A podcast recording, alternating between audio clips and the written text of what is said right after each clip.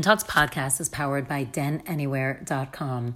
You guys go to denanywhere.com now, no matter where you live in the world, and you can take our classes virtually and live. Go to denanywhere.com and sign up for just $29.99 a month. You get a limited access to our classes with over 150 a month to choose from. Plus, most of them are archived, so if you can't make the exact time, you can catch them later. We still also have our workshops and our certifications now all accessible to you no matter where you are. Go to denanywhere.com.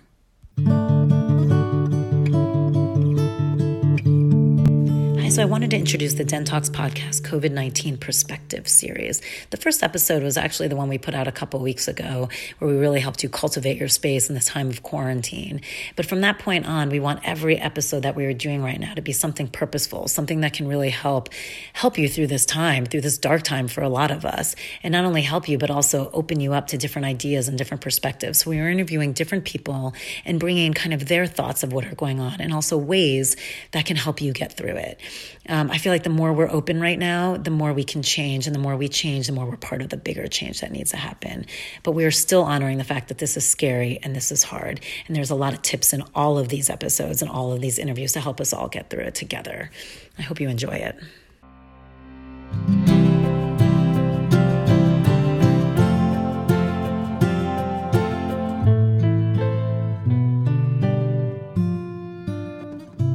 Welcome to Den Talks podcast. This is Tal, your host and the founder of Den Meditation.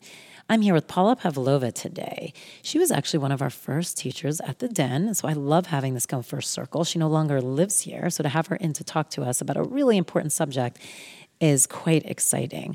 She also is the founder of the Gaia Collective, which elevates the divine feminine. She is the founder of Moonbox, um, where they send out amazing like crystals and jewelry and ways to just heal yourself every single month. And right now, she is kind of the founder of Endometriosis Warrior. She was diagnosed with endometriosis, but just someone who's kind of known she's had it for years. Now, I don't want you to think, oh, I don't have this. This podcast episode is not for me, or I'm a guy. This is not for me, because ultimately, what this whole episode is about is about connecting to our emotions, everything we go through, and what we tuck away, and then how it can manifest itself also, it's about the power of healing and what healing is truly about and the mix of Western and Eastern ideas and kind of the spiritual world. So, there really is something for everyone. Yes, do we talk about endometriosis? Absolutely. And it's actually really fascinating.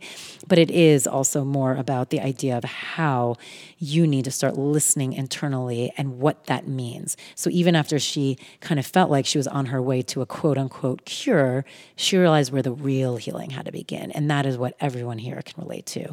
I think you're going to get a lot out of it. Please let us know if you do. Go to our Facebook page and comment.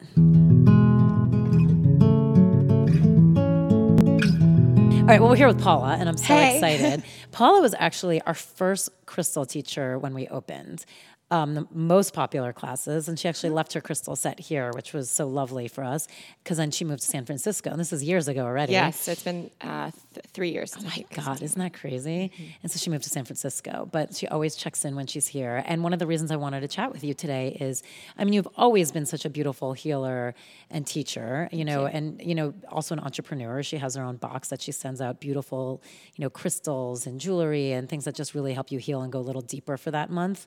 Um, the moon moon box, right? Yes, it's called the box. Yeah, and um, you just have so many things going on constantly, and I love that. But you also have your own stuff that you're going through simultaneously as a woman. Mm-hmm. Um, you know, battling is battling the right word? Endometriosis, or learning how to live with. I mean, it is a battle, but it is learning how to live with for sure. Because if you're constantly going in and pretending it's a fight or acting like it's a fight, then there's really no winning. winning. Right. yeah. So uh, then that's what I want to. That's why I wanted to have you here because I feel like it's such an interesting conversation of someone who comes from such a beautiful healing perspective of what it is like when your body isn't as in a line as you think it is. And I think that's hard for a lot of us because we think, hey, if we're meditating in this and we're spiritually connected, and then it all just becomes, you know, 100%. And it doesn't. We're still given different issues, whether they're emotional or physical, that we have to go through. So talk a little bit about like what that was like for you and then we'll get into more of the specifics of endo, but like what it was like for you to even feel like you weren't completely in line.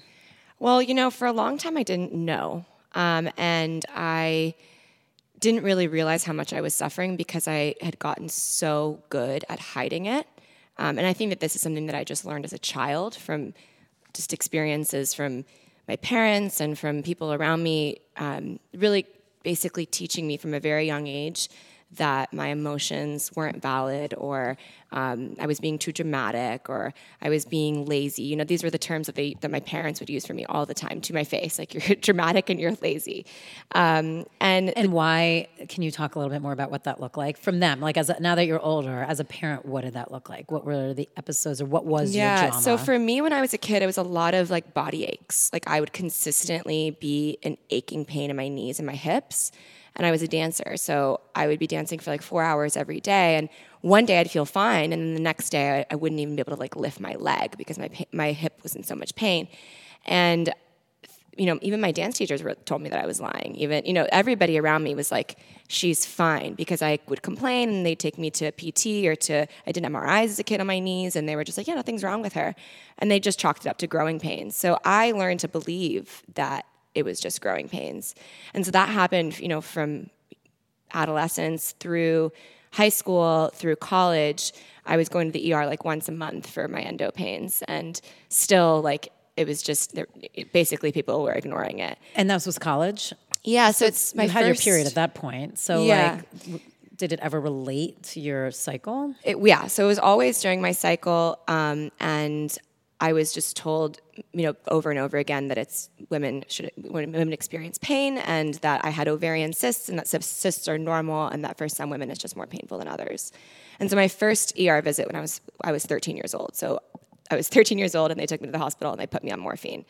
And from that point forward, I was just prescribed painkillers. And luckily, I don't have an addictive personality, and I'm very like responsible with how I manage all the different things. Um, and so over for years, I just, you know, I was like, okay, well, it's the first day of my period. I, will take half a hydrocodone and see where it goes from here. Maybe I'll have to take a second half and I'll just take the day off. And there, you know, been many, many times where it did affect my work. And I just didn't really um, believe that it was a bigger issue than um, just I had painful periods because there were so many people in my life that were telling me that that's what it was. So I just thought, okay, well, I got unlucky.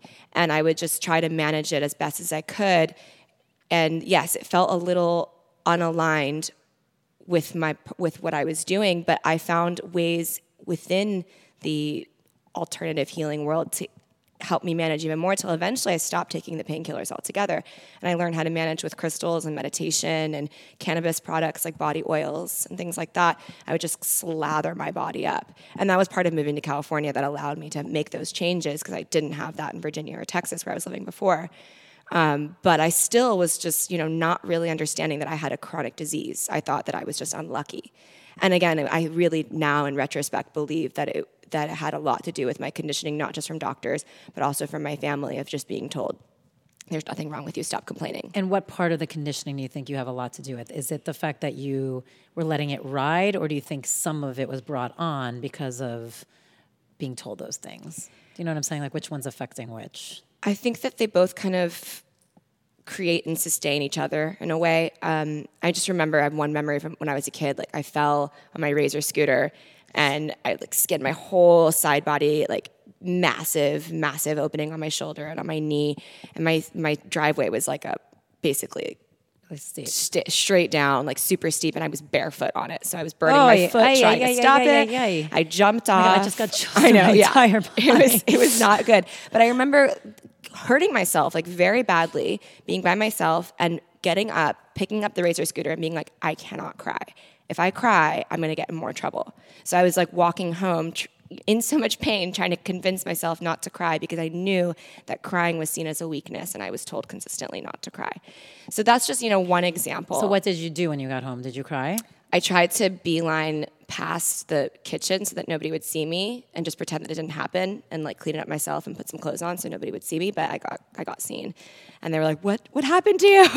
And because they could see it were they more no it was like you, you, silly stupid girl. Like and I don't mean to like it's cultural. Yeah I don't mean to I, like berate my parents when I say this or the people that raised me but it was cultural. Like I was raised by a first generation immigrant family that had experienced much worse than the scrapes on your knees or your shoulders. Right. So, so, to them it is exactly silly. To them it is silly. To them it is dramatic. But that's just you know one example for me as a kid of ways that I was you know, told not to be upset about things and not to cry. So I carried that with me for a very, very long time.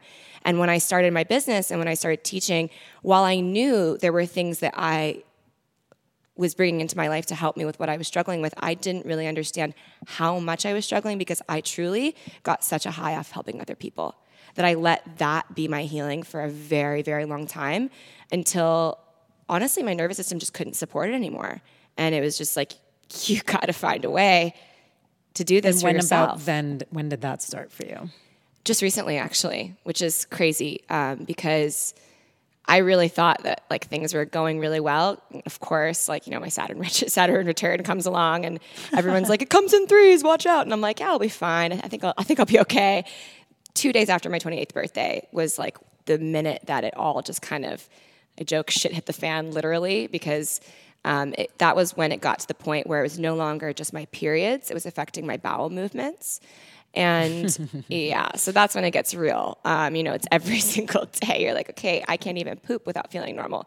So this was a, lined up with my period. And uh, yeah, two days after my 28th birthday, I fainted while I was having a bowel movement. And I woke up on the floor, hit my head on the tiled floor, and had a concussion and or what I think was a concussion. I didn't go to the hospital, but I felt really weird for a while, for a couple of days. Um, and I came to, and I was sitting in my own shit. That's why I say literally the shit hit Oh my the fan. God. And I was just like, oh my God, this is really serious. That was when it just kind of it dawned on me that like this was so much more than just a period problem. And Just a period. Yeah, which by is- the way, and we'll talk more about it too, and we've talked about it on this show too, um, with a few women who reach like the period should not be a problem. they're not a problem. No. if if you have a problem, it's a problem. it's a problem. And but by the way, that was eye opening for me too because I've always experienced cramps.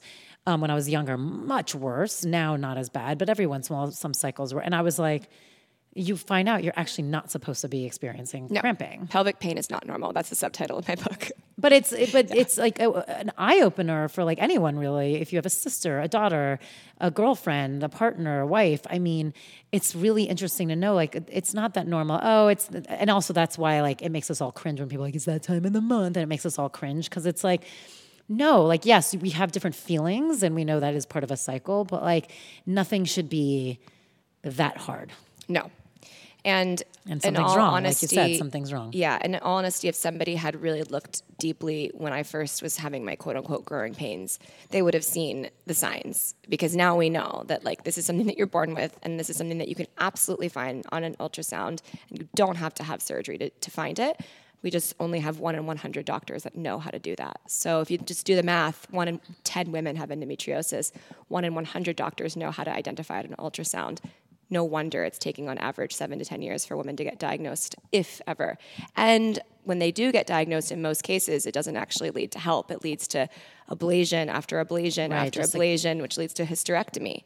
And that's not help. That is a medical trap, in my opinion, that most people are getting sucked into. Well, let's talk about it. There were a few things that came up in that statement. A, I want to kind of go back to like, so you didn't get diagnosed until you were shitting in your shit, basically. yeah. Well, I mean, it mean, took that moment for you to like go and be like, something bigger is happening. So I self-diagnosed many years prior. I first heard the word endometriosis while I was in the ER when I was 20 years old from a nurse who was just she was overtired, she was overworked. It was the middle of the night and she came in there and she was like, "I just wanted to check on you. Um, have you ever heard of endometriosis?" And I mean, at that point, I was kind of angry. I was just like, "What do you mean? Have I heard of endometriosis? I'm, how am I like? It's like it's my job to like understand these little known diseases and treat them. Like Right. I, I was just looked at her dumbfounded. Now I'm super grateful for her, but that's what she said, and I felt, you know, like how can this person be asking me, "Have I heard of this?" Like, of course I haven't heard of it. I'm a doctor. I'm not a doctor. She's a doctor, you know. And so I go home and I Googled it and I was just reading everything about it. And it, it was the first moment, I think I was like probably 21 years old or something like that.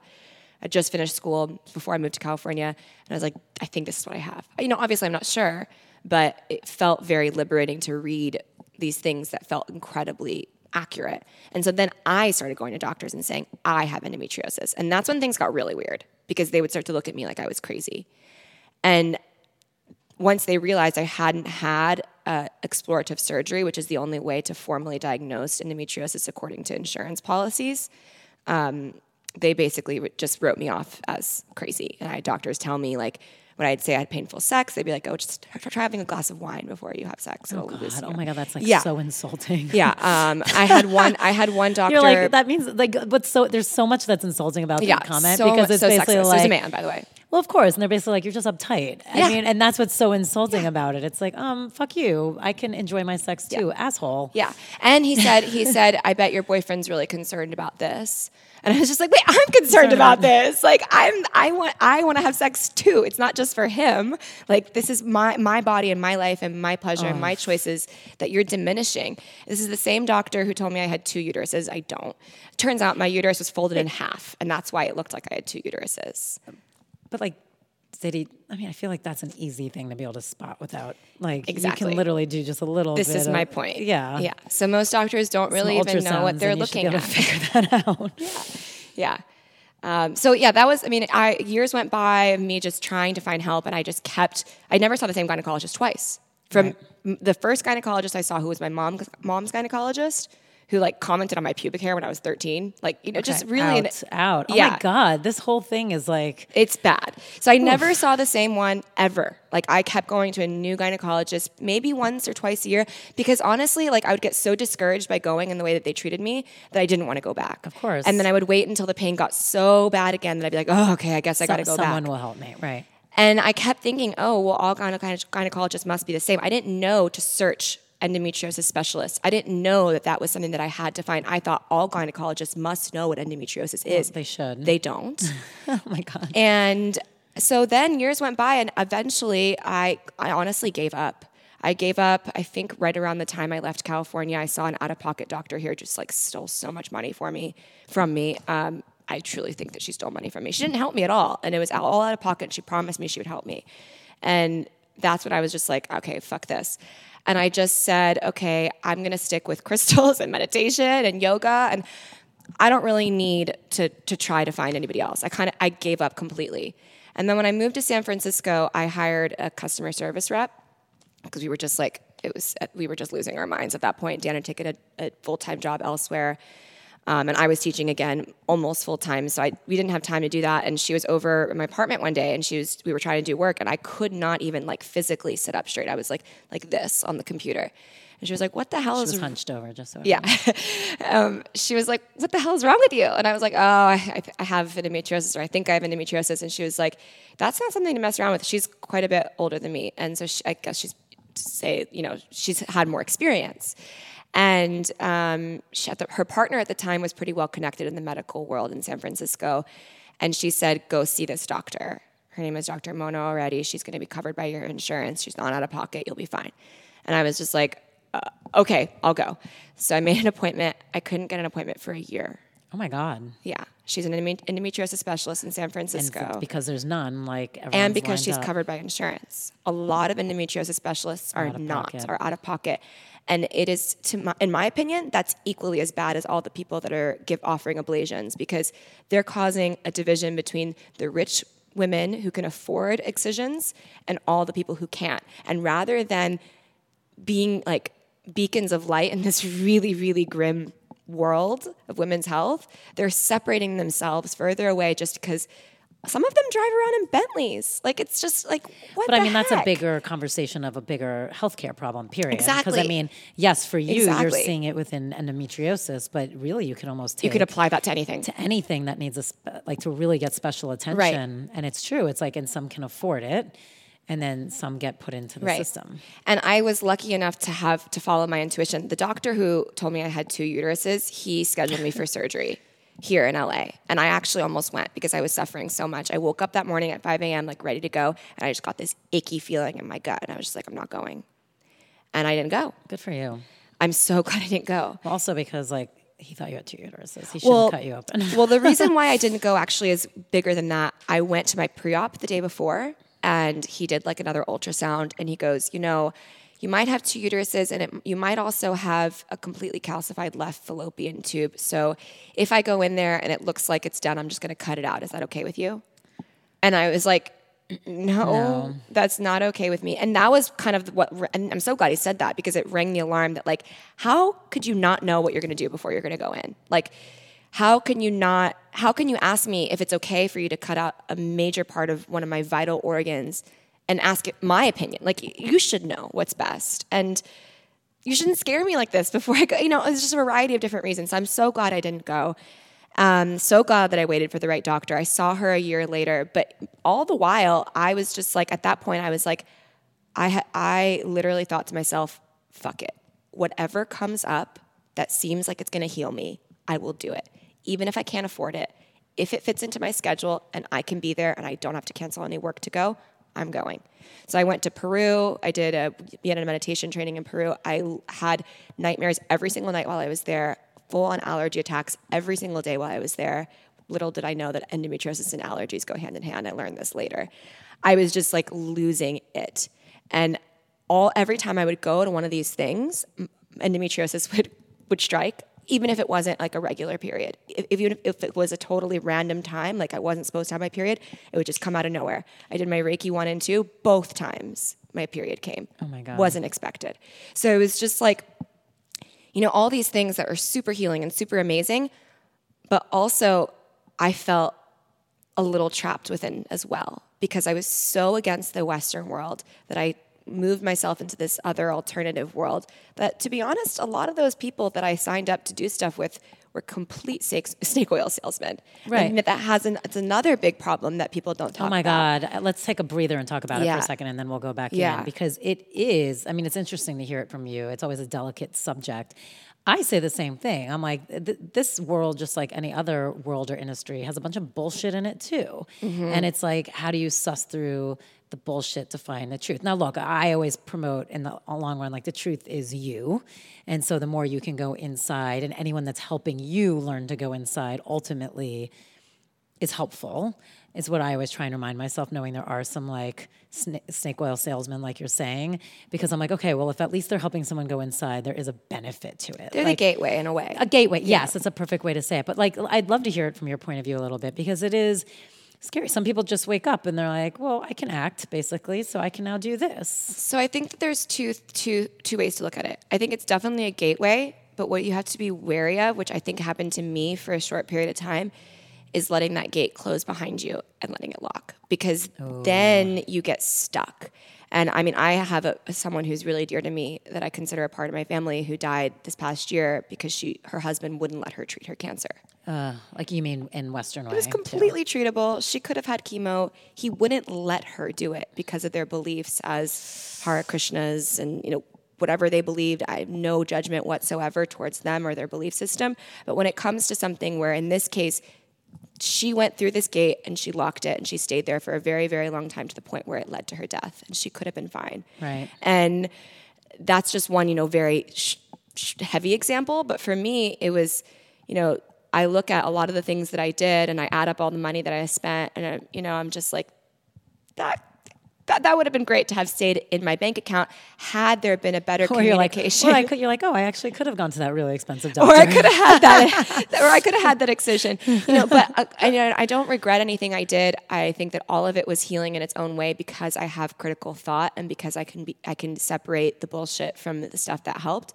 But who I'm concerned about is people like this Can't. woman who can't, or her husband who can't, and who are truly being preyed on because they're suffering. And this happens in both the Western world and it happens Absolutely. in alternative. And I think that's an important distinction too. It's not just one or the other. It does happen in both. And in both cases, and it, it goes back to what we were just talking about about going within, you have to be able to hear yourself and your voice and what it is telling you. And sometimes it might tell you like, "Oh god, don't do that surgery, don't do this western thing. It's too much. You're going too far." And sometimes it might be like, "Hey, you need a little help from the western side. Like go do it." I mean, the voice speaks loudly in both ways. There's no judgment from that voice. Right. So the voice doesn't necessarily think, you know, non-Western medicine is the only way to go. I like, and that's why I tell people. I, I have a really dear friend who's a doctor. We grew up together, who I love, and I come from a family of doctors. And she is as critical-minded as one can be. And she's literally like, if science can't prove it, it doesn't exist. So I love talking to her because. And because they were saying in one of the trainings now, they actually do Reiki, which I found fascinating. For doctors? Yeah, or something Wow. like that, which I found fascinating. She's like, come on, does that really work? And I was trying to explain to her. And she's like, but does it work? I'm like, look, do I think every single person who puts their hand up after getting Reiki 1 can cure someone or something? No, I don't. I was like, but do I think, yes, the energy is actually very healing? It is. I said, I think a combination of everything together, but also part of the problem is you can't just throw away Western, I think, and tell me if you think I'm crazy. I'm like, yes, in theory, if we all lived completely centered in at one and connecting to the universe, I mean, and I mean completely, I mean, that's like enlightened beings, then yes, our body would probably be healing itself at all times. But most of us aren't there. Most of us are not there. We're trying, we're trying to get there. And I think we can do a lot, but sometimes you might need help. Yeah, I think that you're absolutely right. And I think that the body is healing itself at all times. It's just that we get in its way a lot. A lot. And I think that the most most valuable thing that I've learned through this experience that I'm going to continue to learn for the rest of my life, I'm sure, is that you cannot have spiritual alignment if you don't have physical alignment, and you can't have physical alignment if you don't have spiritual alignment. 1000%. They go hand in hand. So the things I always that, say that if you're not balanced inside, you're not balanced outside. Right. And and I think to go back to your first question, which was like, um, how did it how did it feel, you know, to to be in this world and to to not To feel like to not be aligned within yourself? I largely didn't know because I had so much physical inflammation in my body that I could not see clearly. Literally, let alone spiritually. And once I actually had the surgery and I woke up from that surgery, even though my insides were like literally raw and trying to heal from a very invasive, Invasive surgery, surgery, yeah. The inflammation that had been sitting all over my uterosacral ligaments, all over my ureters, all over my uterus, all over my appendix and my rectum and my pelvic floor, since that was all gone, it was like I, I swear it was like the most clarifying experience I've ever had in my life. And it was just this bolt of lightning that just shot through me that was like, you have to talk about this. You have to share this. You have to consistently let people know that they can find healing too. Because it's just it's there, it's available. We know what needs to be done. We know that an excision is the only true treatment to endometriosis that we know of today.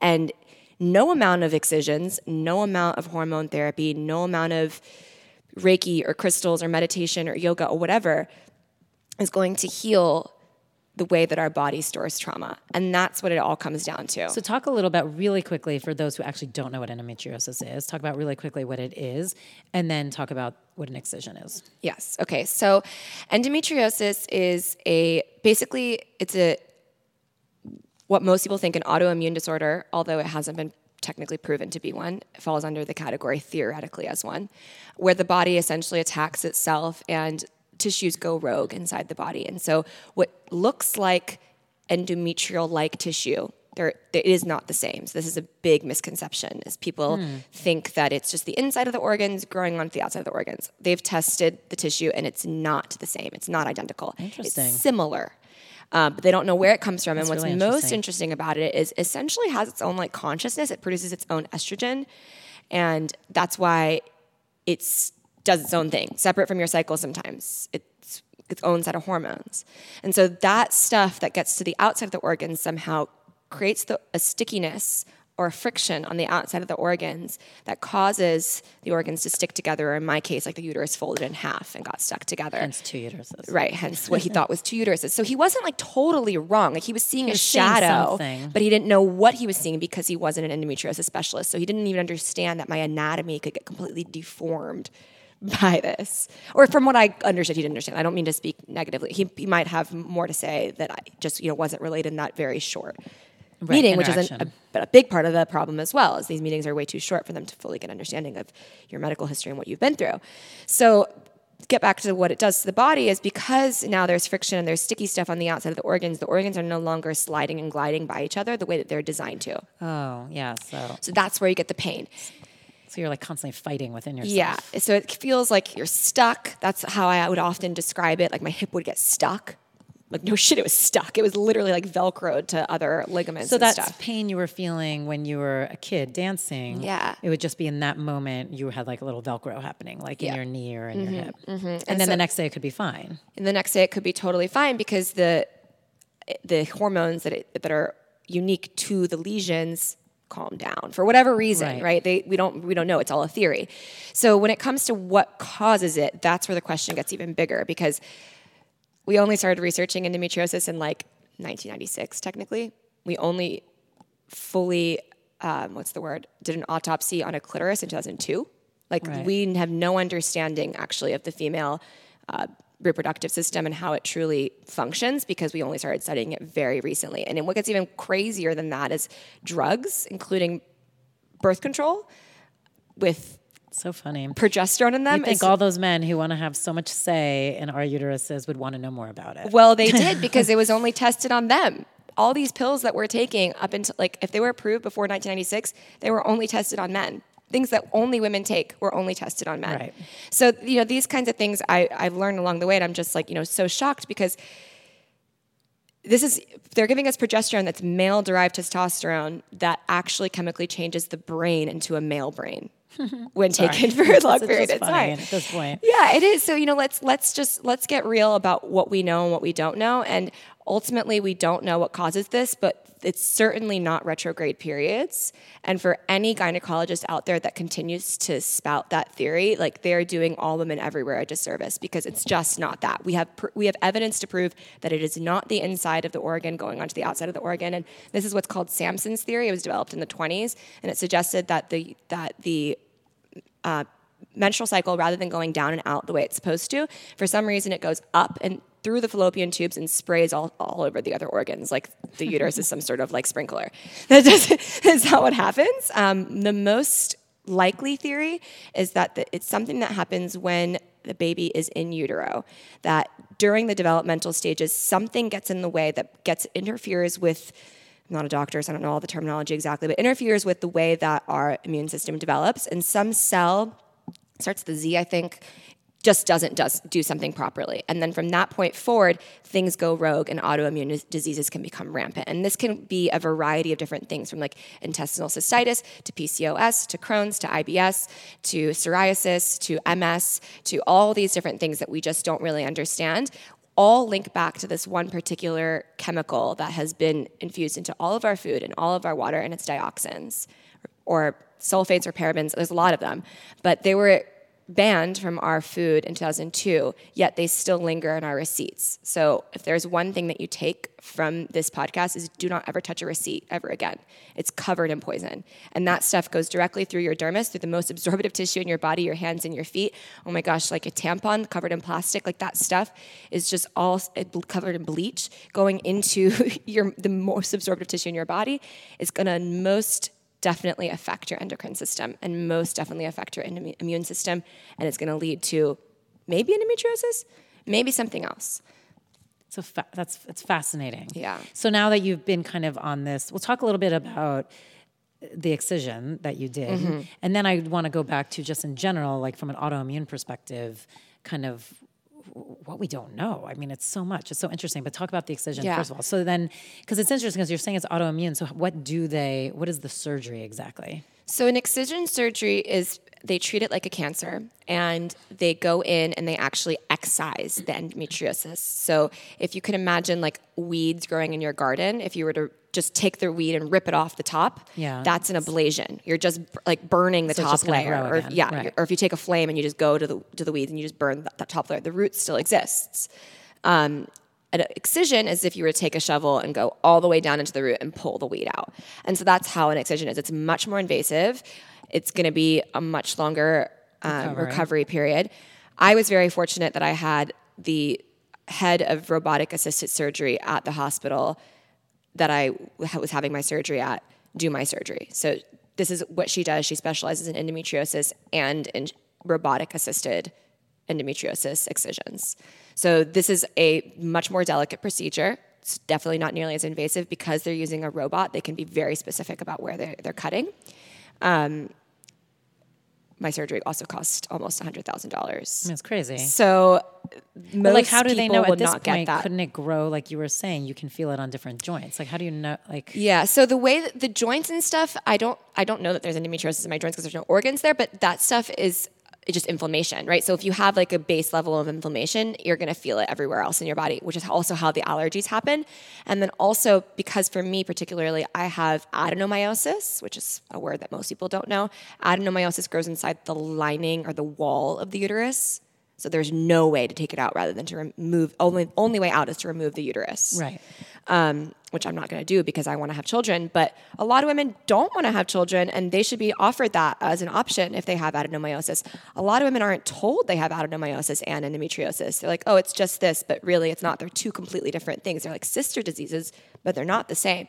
Um, so yeah, I mean it's it's it's quite complicated. The difference then is ablation which um, a lot of women end up with because insurance is much more ready to cover it. Um, because it's cheap. It's just a couple couple thousand dollars, and all they right. do it, all they do in that is they just burn the top layer. Yeah. yeah. they're just like. Zzz. But what that does is actually create more scar tissue, which leads to more pain. Scar tissue is also sticky.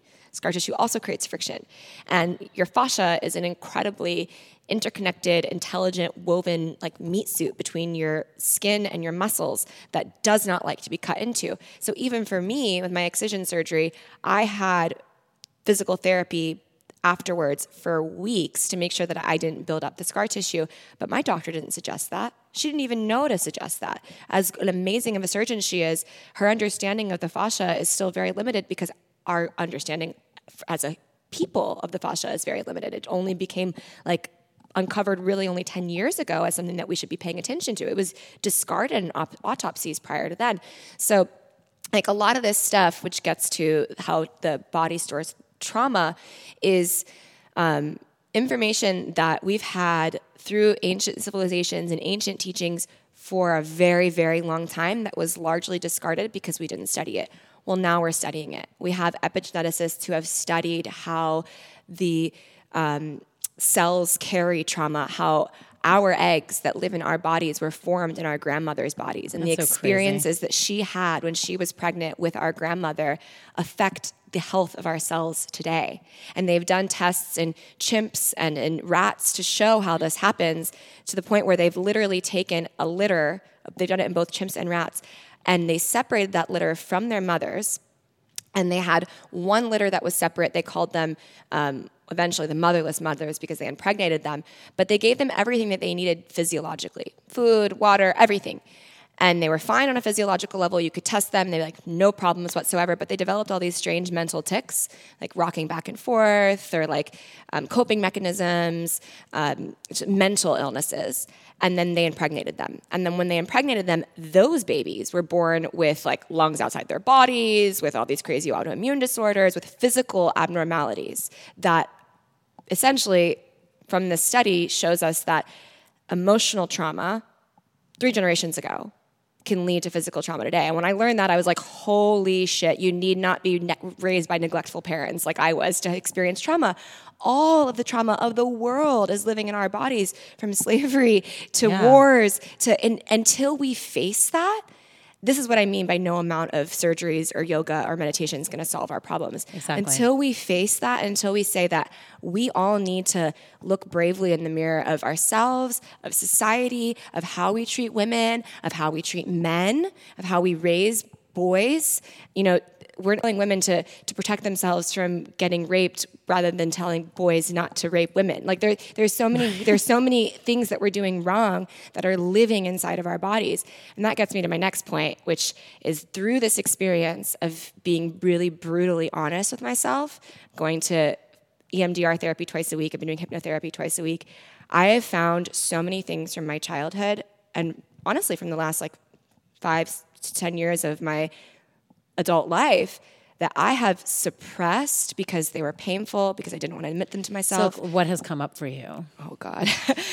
no, but seriously, because I do think it's an important, uh, so many of us don't realize the connection. And I think we're starting to more mm-hmm. and understanding it more the connection of emotion to physical well being. And look, some of it's out of our control. Like you were saying, it's handed down from generation to generation. You might not even, you might be adopted or who knows, and you, you still have it. Like it still comes down with you. Um, so some of it, again, we don't even know, but some of it then we're adding on to it yeah. from what's happening present day or from birth or from even being in the womb. Um, and being raised. So it is interesting to talk about like what are the things that you've started to notice that you're like, holy shit, that is also like it's not just one gene that's going to give me this autoimmune. We can also get this stuff from very emotional. I mean, we tuck that shit away. It just Mm-hmm. manifests.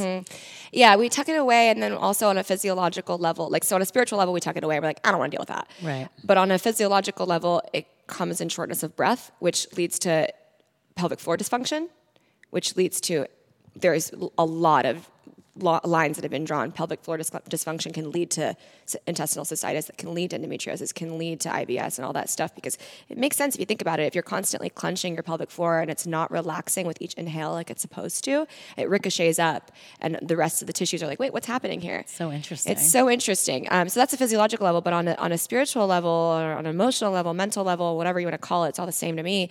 Um, through my hypnotherapy and through my journaling work, which I uh, found through a book called "It Didn't Start with You." So for anybody listening to this, that's like, whoa, I want to know. Read that book because the doctor brings in like all these different exercises that you do as you read the book, and that was where it all started. I was like, whoa. I realized that you know, I, I always knew I came from a weird background. I always knew that I had a very strange story. My parents um, are immigrants. My mom came to America when she was eight and a half months pregnant with me and gave birth to me two weeks after she arrived. We lived with friends of, of friends of friends for the first couple of years of my life because they had no money and we were essentially homeless. I didn't even realize that um, until my dad made enough money in a post-communist country, which like he escaped. He like basically got my mom out, stayed, tried to build a business, was fortunately very successful. And by the time I think I was like two or three, somewhere in there, we bought our first house and we moved in. But I was so young that I, you know, truly don't really remember much from this time. I have some flashes of like this big red door and like begging my mom not to leave a couple of times and like just, you know, little things like that. But I didn't think about how much stress she was under when she was pregnant with me. I didn't think about the fact that she had two abortions before me, that she didn't want me. And I didn't, I mean, she told me that my whole life growing up, but I just didn't really, I didn't think that it affected me as much as it did. Um, I- So she told you even after she had you that she didn't want you, meaning as a fact or like when she was angry at you type of thing? No, I mean, she didn't think that she was hurting me when she was telling me. She wasn't telling me to be neglectful, but she would joke consistently, you know, that oh, was I an you. accident, Right, or like, right, you know, she would say almost kind things like, "You're the glue that brought the family together." Right. You know, it's okay. I don't mind that I was an accident, but I didn't think about how much stress that was on her. And I also want to take a moment to, to point out here that like the most important thing about realizing all this stuff from your past is that this is not about blaming No. or saying that this is why, haha, I'm over it, like not my problem. It's about forgiving. It's about saying that my mom and everybody else's mom and everybody else's XYZ who may have accidentally hurt them in some way truly did the best that they could. Like we all have done throughout history and society, I believe, the best that we can with what we knew. And now we know more. So now we have a choice to do chance and a choice to do better. Let me tell you a little bit about the Den's favorite oracle deck. They are the Moon deck. They are stunning and they're inspired by the cycles of the moon, which, so you know, I already love it, anything with that. And they are so pretty. You're going to get 44 cards and an insanely in depth guidebook that's filled with insights and rituals that just enhance your intuition, your self love, and any meditation or any practice that you're doing. So, whether you like to use it for an oracle guide or as a daily tool for reflection or tarot inspired spreads, this is the set for you. Um, so, go to themoondeck.com, order your deck right now. If you use Moon Den as the code, you get 10% off your entire order. So, again, go to themoondeck.com, use the code MOONDEN, and you get 10% off. Enjoy and let us know what you think.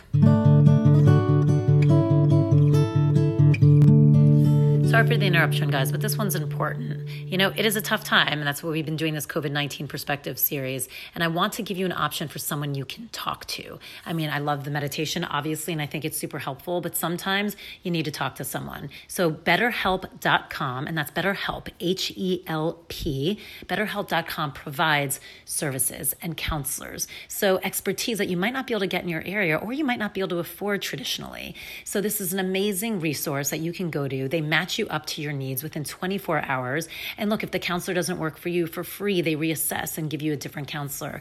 You can send notes to your counselor at any time, and within 24 hours, you get responses. You set up phone talks, video talks, whatever works for you with no waiting, none of the traditional hassle. And like I mentioned before, it is cheaper than traditional therapy. And if you need financial aid, which I know at this time is, you know, most people need it, please reach out to them because they make that work too. It is so important. We want to make sure you guys are taken care of every step of the way. So this is another option for you guys as well. So again, with Den Talks, you get 10% off your first session. So go to betterhelp.com forward slash Den Talks. BetterHelp, again, that's H E L P dot com forward slash Den Talks. All right, you guys, we're there for you. Yeah, it's fun. I was just talking about this with my husband because we were talking about his dad and something, and I, I won't get into details. It's his story, but I remember saying it too. I'm like, you got to look back. I mean, he was really doing the best he can, and and I was like, and look, and now you're doing even better. Like you have a chance to like change. I go every. We just keep bringing these patterns in, and every generation we get a chance to switch the pattern. Right. We do. We really do have the chance, and it, the biggest thing that I want to remind people is like that it's not just for you. It's, for your future. It's for epigenetically three generations from now. We know Yeah. with with certainty. There's proof that shows it that it's going to affect their lives for the better. But if you really want to get lofty about it, the yoga practices say seven generations back, seven generations forward is what you heal when you heal, heal, heal yourself. So I think that that's really magical. And I remember the first time I learned that was in my YogaWorks training here in LA, I think five or six years ago. Someone said that to me, and I never forgot it. I was just like, oh my God, if I could heal seven generations back and seven generations forward, I will. But it goes even deeper than that. It's so funny that you brought it up. Like, I didn't know until I was around 21, which is around the time that I heard the word endometriosis, that my mom was actually adopted. And her mother, her biological mother, was a gypsy. And she gave birth to my mother on the streets and took her baby and brought it to a hospital. And that's my mom, who eventually was adopted by her adopted mother and my and my grandfather. And I didn't know this. Once I learned this, it was just like didn't know why it was so important to me, but there was so much that I held against my mom for a very long time because when I was 12, my dad passed away unexpectedly and she moved to Italy and just abandoned me and my brother when we were 6 years old. She didn't see it that way. She was thinking I need to go find solutions for my family because the breadwinner just died and our businesses were based in Europe. So she was thinking she was doing the right thing. But for me as a child, I was like, what the fuck? Who were you left with? Um, someone who I call my aunt, but technically she was my nanny. Like she was being paid to take care of me. She didn't. She wasn't doing it because she was paid. She, she truly Of loved course, me. no, of but course. That's always an interesting. Yeah. she was getting paid, but it doesn't mean there's it doesn't not a lot matter. of love yeah, there. and sh- to this day, I still consider her like my mom. And you know, if it wasn't for her, I have no idea where the hell I would have ended up. Um, so you know, ultimately, like I said, my mom did the best she could. Had she chosen to just try to do it herself, I'd be in a much worse situation. So even though at the time I didn't understand, else we're too limited at that point. all right, it's a very myopic point of view. Yeah, it's not the- me, and I get it. As a kid, of course, you want your mom, and what the fuck are you doing? Yeah. So I didn't realize how much all that stuff affected me. And then also other things like there was a lot of violence surrounding my family. Um, I was raised in an environment that was completely inappropriate for children. Um, I was exposed to a lot of like sexual innuendos or experiences or visions of things that like just were reserved for adults' eyes only from a very young age. Why? Like, what was, was like the industry? Like, yeah. So it's just, you know, it's Europe. First of all, it's different. Um, second of what- all, sure. um, without getting you know into too many details, like there was just things that were surrounding me at that time that were specific to an environment that I didn't choose, and um, you know, gambling and you know all these different things that I didn't choose to be around. Um, and you know, without getting too far into it, uh, it's kind of emotional for me. I don't talk about it often. My my dad was assassinated, and so I, you know, I was very young. I didn't really understand what that meant. I didn't understand the like global political climate and like how that affected my family. I didn't understand that we were one of many many families that were suffering in, a po- in post communist countries that were just you know riddled with violence and still are in a lot of ways. Um, I had bodyguards constantly protecting me, so I was never told um, you should be afraid But you were. but I was without words. And so the, that to me was something that I consistently shoved away. That I was like, oh, you know what? I was actually quite fortunate in so many ways. I was given everything I could have possibly wanted. I was never told no for anything at all, whether it was an interest that I wanted to explore or something I wanted to learn or just a vacation I wanted to take. So there was a lot of things that I was very fortunate and very privileged in. Um, so I always let that just kind of be like, well, all the bad stuff doesn't matter. That's such a hard play. I, I get that too. It's it's you know, when you come from privilege, like financial privilege, it's and you are someone who is aware of the workings of the world it is very easy to put anything emotional that you're going through aside because you feel like you're not you have nothing and you're not allowed to complain right. about anything there's a fine line between being grateful for what you have and allowing the things that you're grateful for to cast a shadow on the things that have hurt you because those things are still valid yeah, and you still have to process them. You still have to process them. And so through the hypnotherapy, I had, you know, a lot of things that came up for me um, and most recently, probably the most challenging part of everything that I've come to understand is that there have been several instances in my past that I have been, still hard for me to say it out loud, that I've been sexually assaulted and didn't even know it was happening. Um, and, and, that came up during hypnotherapy. Yeah. Um, but once it came up, were you like, yeah, that makes total sense. Oh, yeah. because I, and like I said, it started with it, didn't start with you because he asks you to describe your pain and then he asks you to go back and circle the words that you use the most often. And so that was kind of what was the, the first like alarm bell that went off for me because the words that I chose to use were like forced, um, like someone was holding onto me and Oof. I couldn't get out. Um, like like someone had their like pressure on my hips, like their hands digging into my hips. Um, like someone was you know, forcefully trying to enter me as I was just walking around because that's where a lot of my pain is. It's surrounding that space, like my perineum, my pelvic floor, and it basically just feels like what I call stabbies. That's the word I use to describe it. But it just kind of feels like someone's stabbing you in places that you don't want, and it's a dull, not a sharp. You know, so there's a lot of different things that I, that came up, and through the hypnotherapy, there was just flashes of moments here and there that I had suppressed or chalked up as something different, or had told a different version of the story in my head, even to myself, and had never even said it out loud to anybody else. So that was wow. Wild. I mean, that's huge. Yeah. Because I mean, clearly it was something that needed to be processed because your body was still processing mm-hmm. it. I mean, your body's still feeling it and you're getting disease from it that's only getting worse in time. That's directly reflecting the trauma you went through. Mm-hmm. I mean, that's intense. It is, but it's also was incredibly it re- cathartic. Well, I was about to say, was it so relieving yeah. when that stuff? I mean, that must have been totally relieving. Because yeah. also, in some ways, it feels like well, there you, you know, you, especially when you're talking about endometriosis and you're just like, where does it come from? And who knows? Like, and I'm not saying this is it, but for you, that must have been at least your, a little bit more of your tie, like your connection. And then, like anyone who's going through something that you don't have answers, you want the answers no matter how bad they are. Mm-hmm. I've always said you'd rather hear the worst news in the world if it's like, you know it explains what you're going through because then you can do so do something. Who knows right. if you can fix it or not fix it? I'm not saying that, but you can do you can work with that. Yeah. And so like for you, that's like being handed kind of a gift. A gift, yeah, the yeah. information. Yeah, I mean, it was really hard. I'm not gonna lie, and like, the only reason why I can talk about it right now without feeling like I'm gonna start bawling crying is because you're more I've, than welcome to. well, thank you, but I, I, I, I don't need to because I've done that already. Right. Like I did that in the therapy room many times. I did it with my boyfriend when I got home when I realized what had happened. Um, I realized that I held it against him because the one particular instance that was the most like, wait, I couldn't even believe it when I realized it because it was recent. It happened while we were apart. And so I held it against him, and I didn't even realize I was holding it against him because I didn't want to be apart when we were apart. Like, um, so there's a lot of things that that that um, that contributed to it. And then I started to realize, okay, why did I lie to myself about what happened? Why did I convince myself that it was my fault? Why did I not tell anybody about it? Why did I just shove it away like nothing happened? And I realized again, I don't want to, I'm not blaming my mom when I say this. She came from a different age, a different time. She was raised in a different way. And a lot of what she has now is because of the ways that she was able to, to relate to men. She raised me to be complacent with men. She raised me to associate my worth towards a, the way that a man saw me.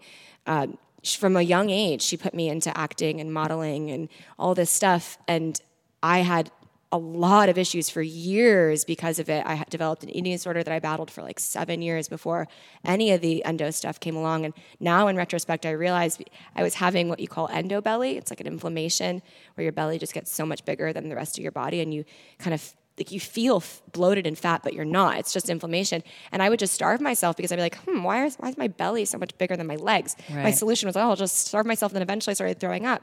And I didn't even realize that all of this was connected to the way that I looked at my body, the way that I was taught to look at my body, the way that I w- was it taught to have my body look for men, the way that um, my worth was associated to how I looked. And when I when my dad passed away was I was actually about to move to LA with my mom. She had brought me out here for like all these different auditions, and I was about to sign with some I don't know something or other, and my life would have changed completely had I done that. And he passed away coincidentally at the same time, and I went to my mom and I just said, you know, I really don't want to do this. I'm not ready. And thank goodness she didn't force me. Like I, I sound like I'm saying a lot of things that are negative about my mom, but there's a couple of things that she did that were incredible. She never forced me into anything. She just thought that that was what I wanted because was- that was how she was raised. And when I said no, I, she was like, okay, no more, no problem. When I had my eating disorder and my boarding school kicked me out because of it. That's I- impressive because boarding school is like a oh, breeding ground well, for they, that's the point is they breed it and then they make you leave. which is insane. But you can only come back once you weigh a certain amount, a certain weight. Um, when I went to the doctor that they forced me to go to, I didn't even get to choose one. They said, This is the doctor that you have to go to. And all the other girls who have eating disorders are also going there and they're all gossiping to each other. It makes it so much worse, right? They tried to put me on antidepressants because they're like, it'll stop her from binging. She was like, Absolutely not. That's not a solution. She's not depressed. She has an eating disorder. I probably was depressed, but I'm, that not wasn't a enough to- right, solution. right. So there's things that she did along the way that her her, intu- her intuition, and um, that that trained me to listen to my intuition. That's a beautiful gift from your mom. Yeah, it is. And while there are you know so many things that like I had to unlearn. She didn't realize she was teaching me, or so many things that were, you know, embedded in me to be afraid of that nobody realized that they were. They didn't want to do that.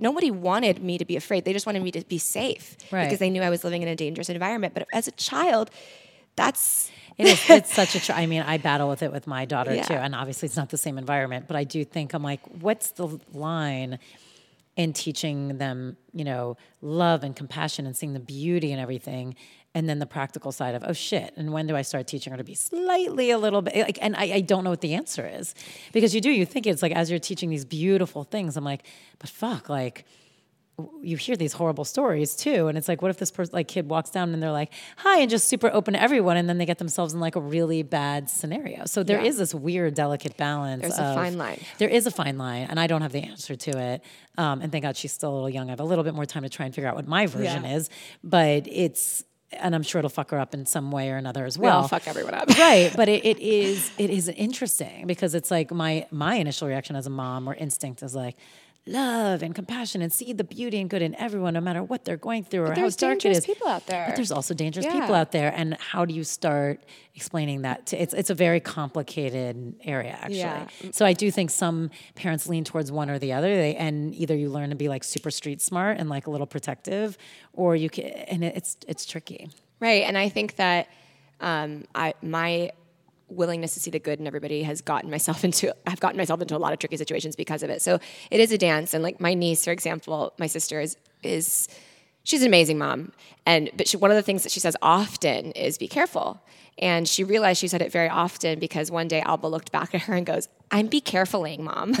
so cute and it's like, okay, that's cute, but when does it become to the when does When it get to the point to- where creating she's constantly living in a pattern of fear? It's true. And when does that get to the point where it affects her hormones and creates you know escalated levels of cortisol and only chest breathing to where she, her pelvic floor is? And obviously, that's not going to happen because No, but I mean, it goes back to like our bigger conversation, which is true. So when are these little patterns that we don't realize we're doing also then becoming a physical way of living that, like you said, it's like physically we're, we're ignoring shit we're going through. I mean, emotionally we're ignoring stuff we go through, but physically you're starting to literally fuck up your system. Yeah, you're disconnecting yourself from your womb, which is like your second heart. Like it's where your all your creative energy lies, where your self worth lies. Right? Yeah. These are things that that are all really relevant to how we see ourselves and how we show up in the world and how we thrive. Like we're not just meant to merely survive as individuals. Like it shouldn't be a battle.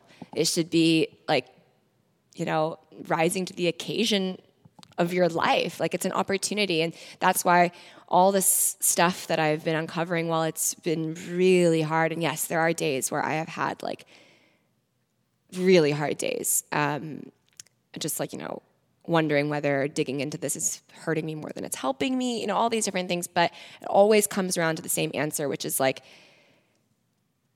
the only way out is through. The only way that I can make it through this experience is by fully being in it and not fearing all the stuff that comes up and being open to facing the dark because that's where the light is, right? And these are things that I've always known on some level. have to live it. But now I have to live it. And I, you know, I've never been resistant towards living it. I just didn't really know that I wasn't until I wasn't. And I think that that's the other thing that's really interesting about the first question you asked. And this is something that people have consistently been saying to me. And always triggers me. And then I have to step back and be like, why is this triggering me? People say, like, how could this have happened to you? Aren't you so aligned? Or like, you know, just why don't you try some ayahuasca? You know, the most ridiculous Yeah. things. And I'm just like, before, it used to really bother me, but now I'm like, I, I take that as an opportunity to look at myself and say,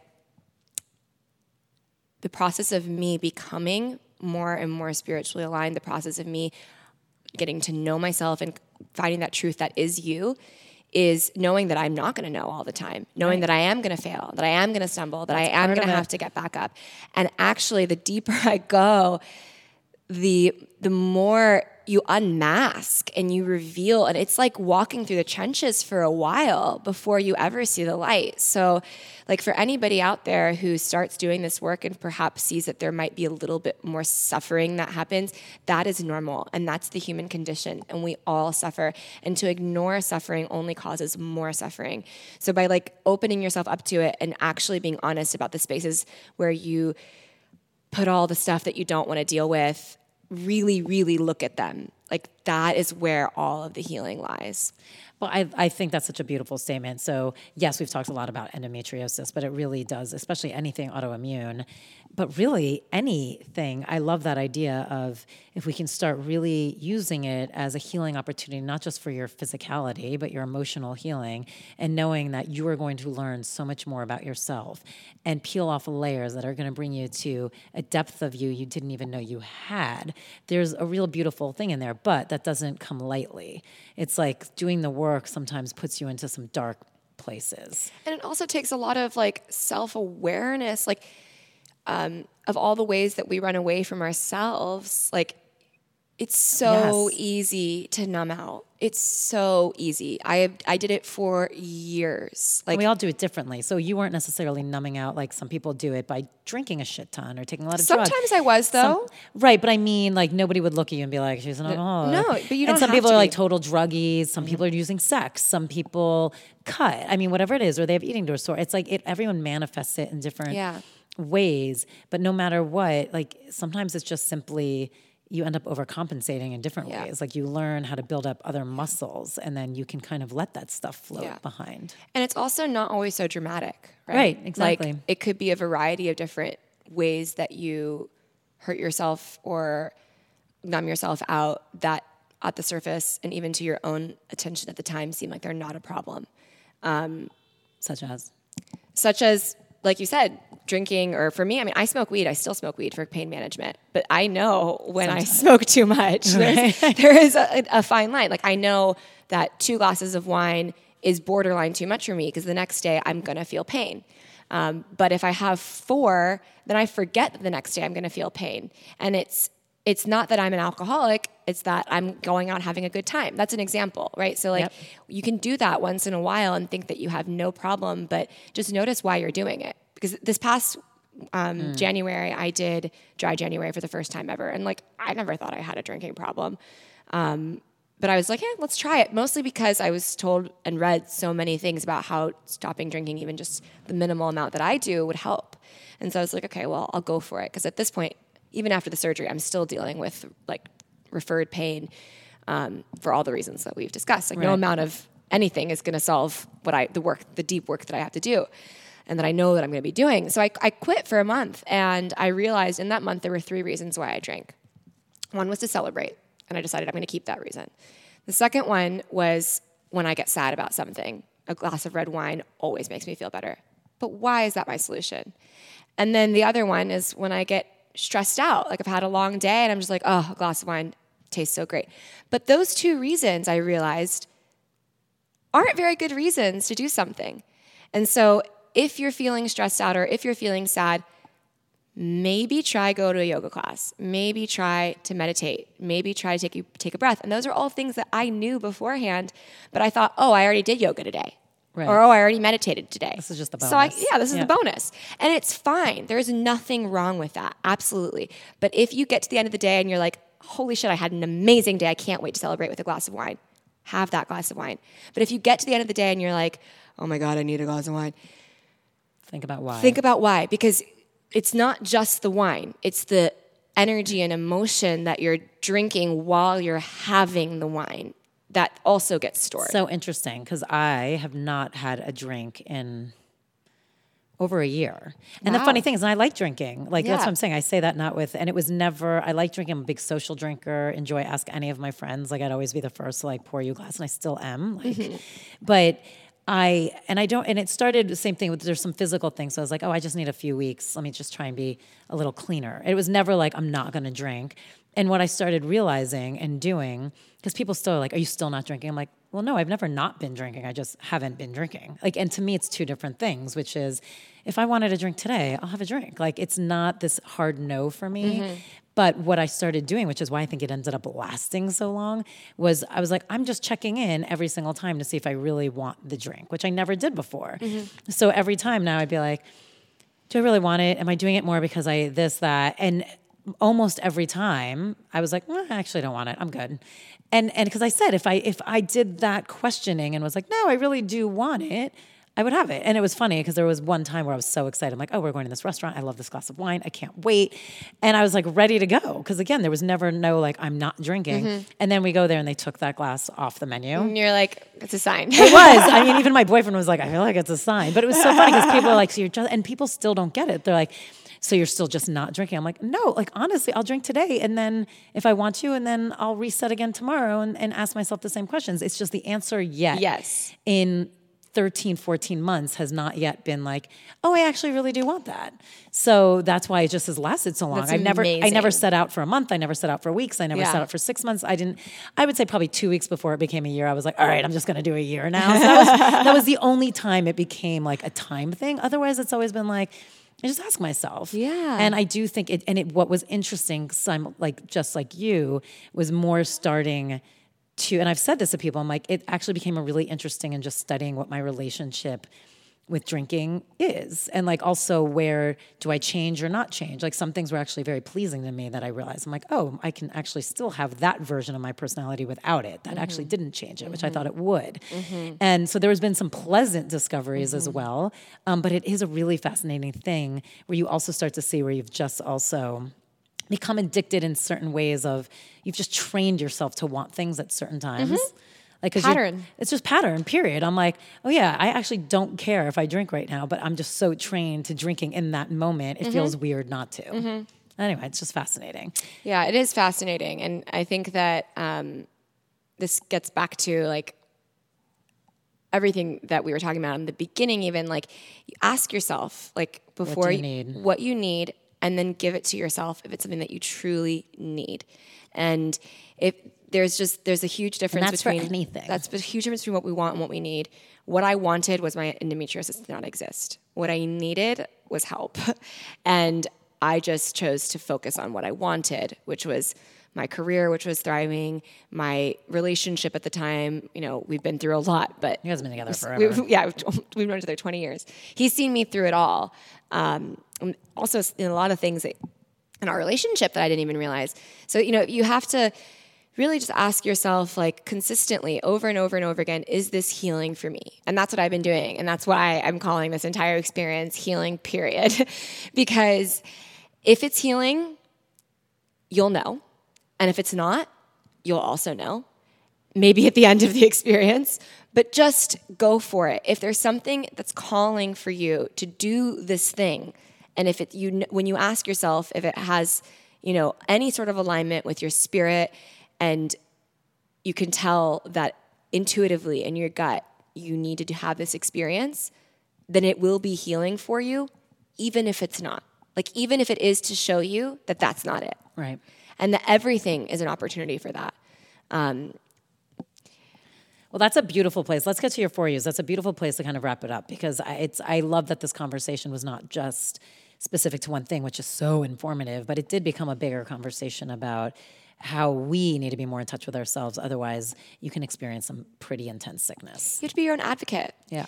And you ha- and I mean, I think that I'm happy to be my own advocate, but I also think that it it, it does go bigger than that. Um, I think that there are systematic issues in the way that our healthcare system Oh God, works a that leads to this, and so that goes to the to the thing that it. That And the I sad think- thing is, until you're in it and need it, you don't really realize it. Exactly. And that's part of the problem. Is a lot of people who are creating the system or trying to figure it out aren't necessarily the ones who are using it, truly using it. I mean, we're all well, using they're it. they're all extent, suffering too because they're a lot of the, it's just you know from start to finish we're screwed. Like th- these doctors go in with so much debt that they don't know which way is up by the time they actually get to see somebody. Right. And you know that's just the, the beginning of the problem that leads to a lot of other problems. And so the reason why I brought it up is like I just want to say like.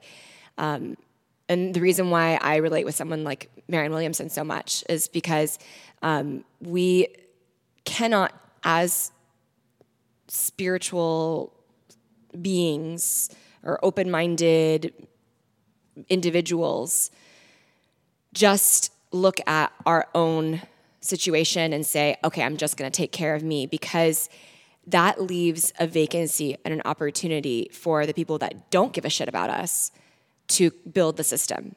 And so I think that yes, we have to be our own advocates, but we also have to be advocates for everybody else. And we have to realize that like um, it is a complete it is complete hypocrisy to try to be a spiritual being and not be interested or aware of what's going on on a, soci- on a sociological, societal, political level. And it also goes back to your comment earlier about it's there's trauma everywhere and we experience it. And so until we acknowledge how we are part of a larger trauma or we are connected to sociologically other traumas that are happening, which we all are, and until we can start dismantling that within ourselves and then helping dismantle the problem, it's still there. And that trauma affects us too and everyone else. Exactly. It's really a, it's it's so true. and we have to communicate with both sides. So like this the the meditation, mindfulness, consciousness world has to communicate with the medical world. We have to find a way to get that in and covered by insurance. Otherwise, it will continuously be two separate worlds. And we obviously the insurance thing is this whole whole separate thing that we don't need to get into because that's not the conversation. But the conversation that I am trying to have that's the most important to me is I just want everybody to communicate. I just want everyone to hear each other and to not discount each other. And for the doctor that you're talking about that asked is Reiki real, to try it. Right, You know, to to to bring these things in and not shun anything. Because when I go to my doctor and I, after I had my, my surgery, I was really discouraged for a while because I was told it'd be six weeks of recovery. I'm still recovering in a lot of ways. Um, it's been six months.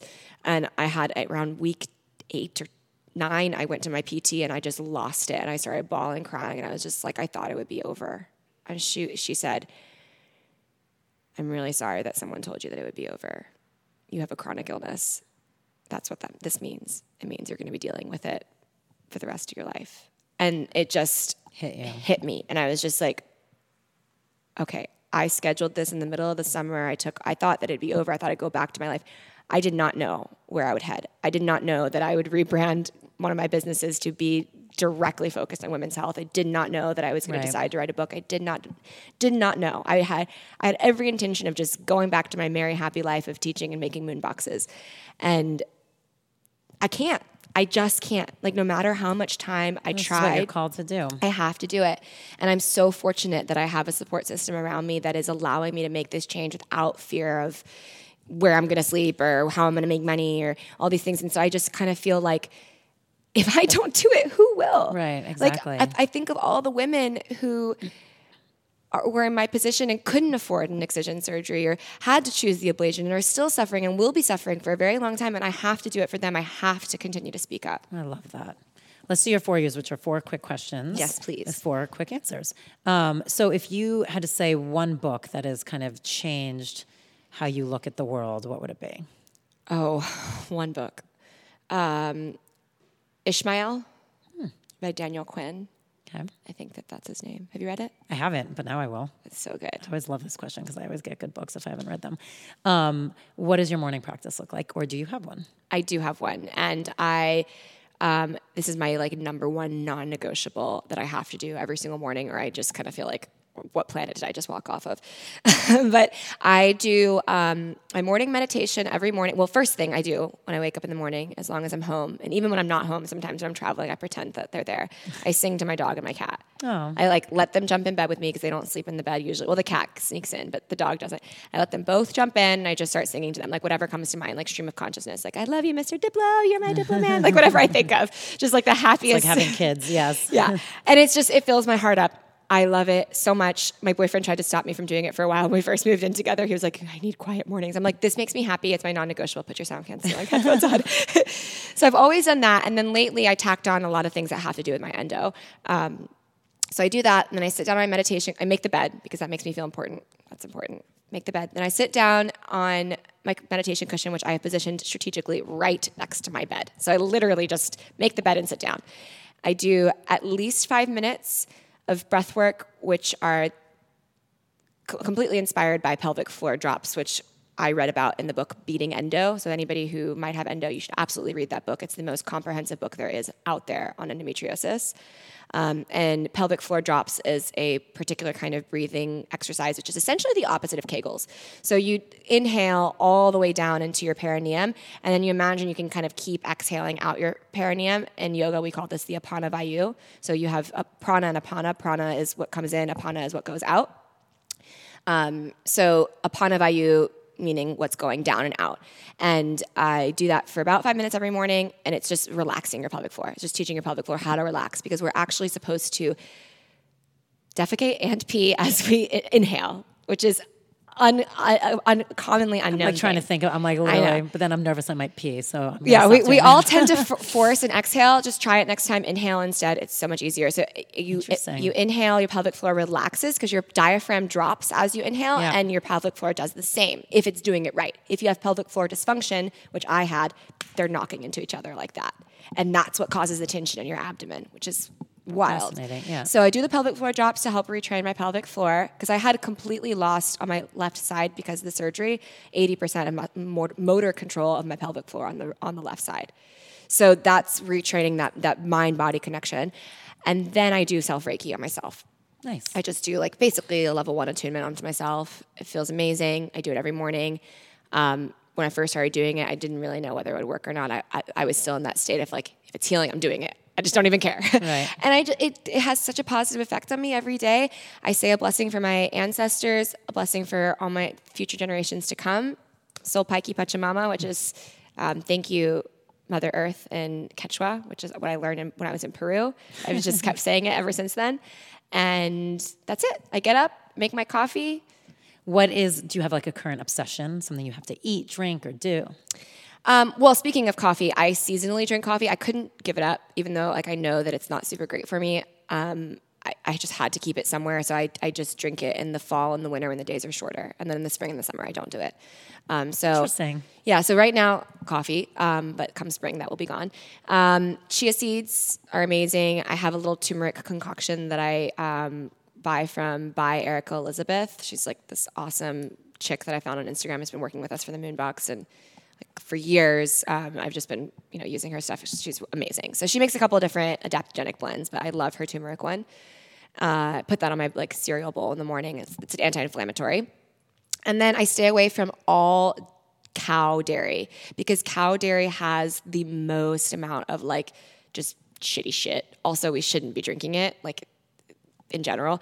Goat doesn't tend to bother me as much. I should probably stay away from it altogether. But when after my surgery, I tried to like cut everything out and be like, I'm gonna be this perfect endo warrior.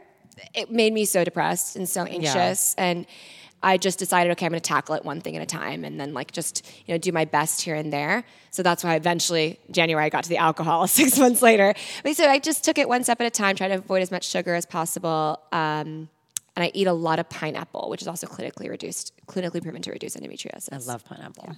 Um, if you were going to get a tattoo today, what would it be? I have a lot of tattoos already. I know, that's why I said today. Um, I was like, today, what would your new one be? you know, I don't know. All my tattoos have been like spontaneous in the moment kind of things that I decided to do. So I think I'm just gonna like let it continue to be that. So what if it was spontaneous? What if someone today was here with like ink? Maybe eleven eleven because I parked the car at eleven eleven and the meter had eleven minutes on it. And There I you go. Yeah, I lo- I do love. I- I read somewhere sometime really. Oh, my friend Jill told me this. Um, Jill is an, an amazing human being. She is the founder of Spirit Daughter. If you if you haven't heard of her, you should definitely talk to her. She's amazing. Uh, she said, um, "Oh my gosh, now I can't remember how she said it."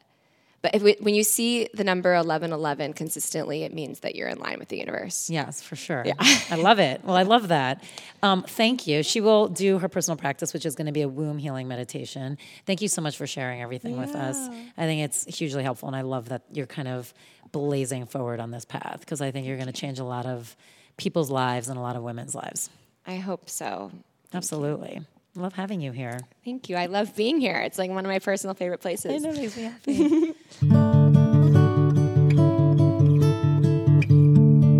so now Paula is going to lead us in her personal practice, which is a womb healing meditation. All right. And take a moment to find yourself in a comfortable seat, or you can lie down if you prefer. You can also lean against a wall. Just find a space where you could feel most connected to your womb, to your pelvis, and your breath. And whenever you have that, you can allow your eyes to close. And if that's too much, you can just softly gaze at the tip of your nose or at the floor just staring at one single point, either inwards or outwards, until you feel your attention pool into yourself. Naturally, with time, the eyes will safely want to close if they haven't already. Softening across your forehead, your jaw, let that trickle down your back, your shoulders. Feeling a softness cover your whole outer shell, your skin, your interconnected intelligence of the fascia. Imagining you could breathe in and out through your pores, through every pore in your body.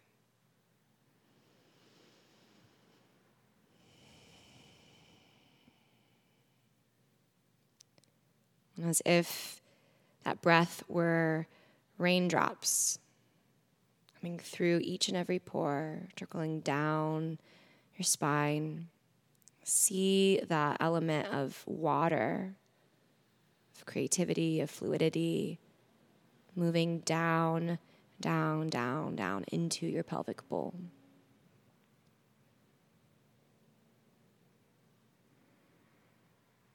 breathing deeply into your lower abdomen. Start to feel the low belly inflate completely with each inhale, sending all your awareness into the perineum, space between the sits bones and the pubic bone. Like you could send down an anchor into the core of the earth. As if you are dropping roots.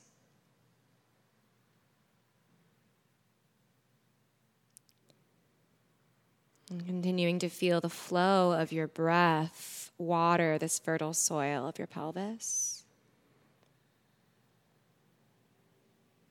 As the breath activates the central column of energy, of healing, this very vital nerve that runs along the front of your abdomen.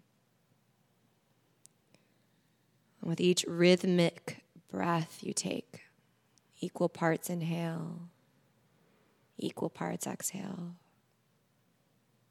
you're massaging your own nervous system. You are asking the ego to let go of its grip on your spirit and just let spirit lead through your breath. Unattached to the past or the future. Completely rooted, anchored, grounded in the foundation that is your pelvis. Notice again with each inhale how your pelvic floor can relax and let go. And then imagine with each exhale, you release something from this space that doesn't serve you. With the opening that you create through your inhale. So you're relaxing every cell with each inhale. Now, with each exhale, there's this gentle contraction that happens in your diaphragm and your ribs as if to press something out. The key is the inhale.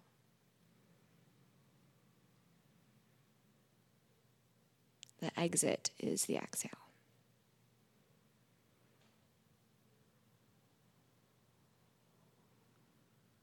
Continuing to feel this breath move through the Apana Vayu all the way in and down.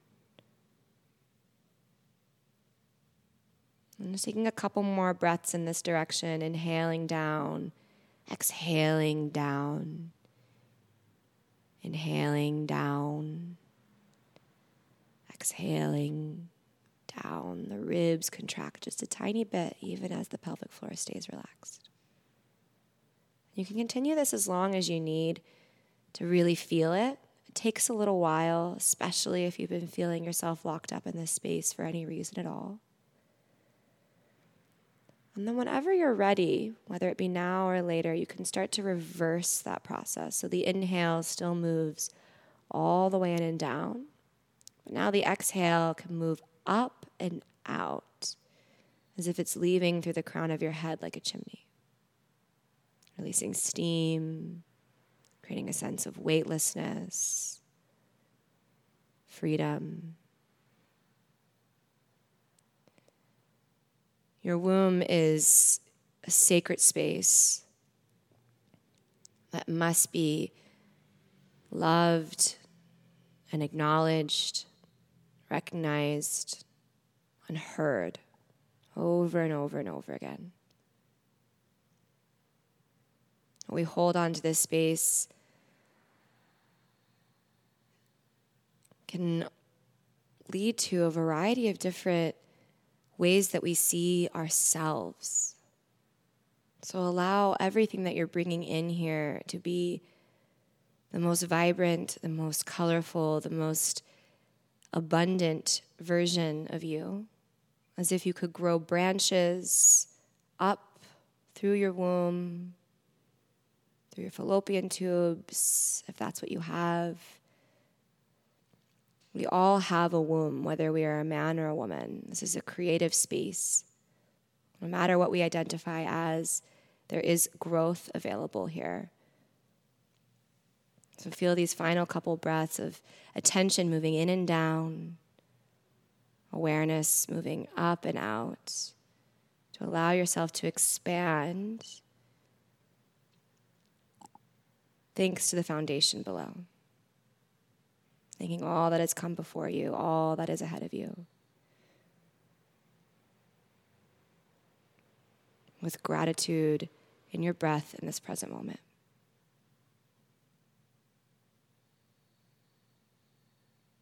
Taking one more deep inhale. Open your mouth, and a big sigh of relief as you exhale.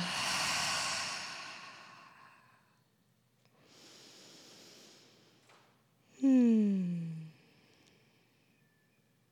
the light in me bows to the light and love that lives within every being, every womb, for all generations to come. I bow to each and every one of you. Namaste.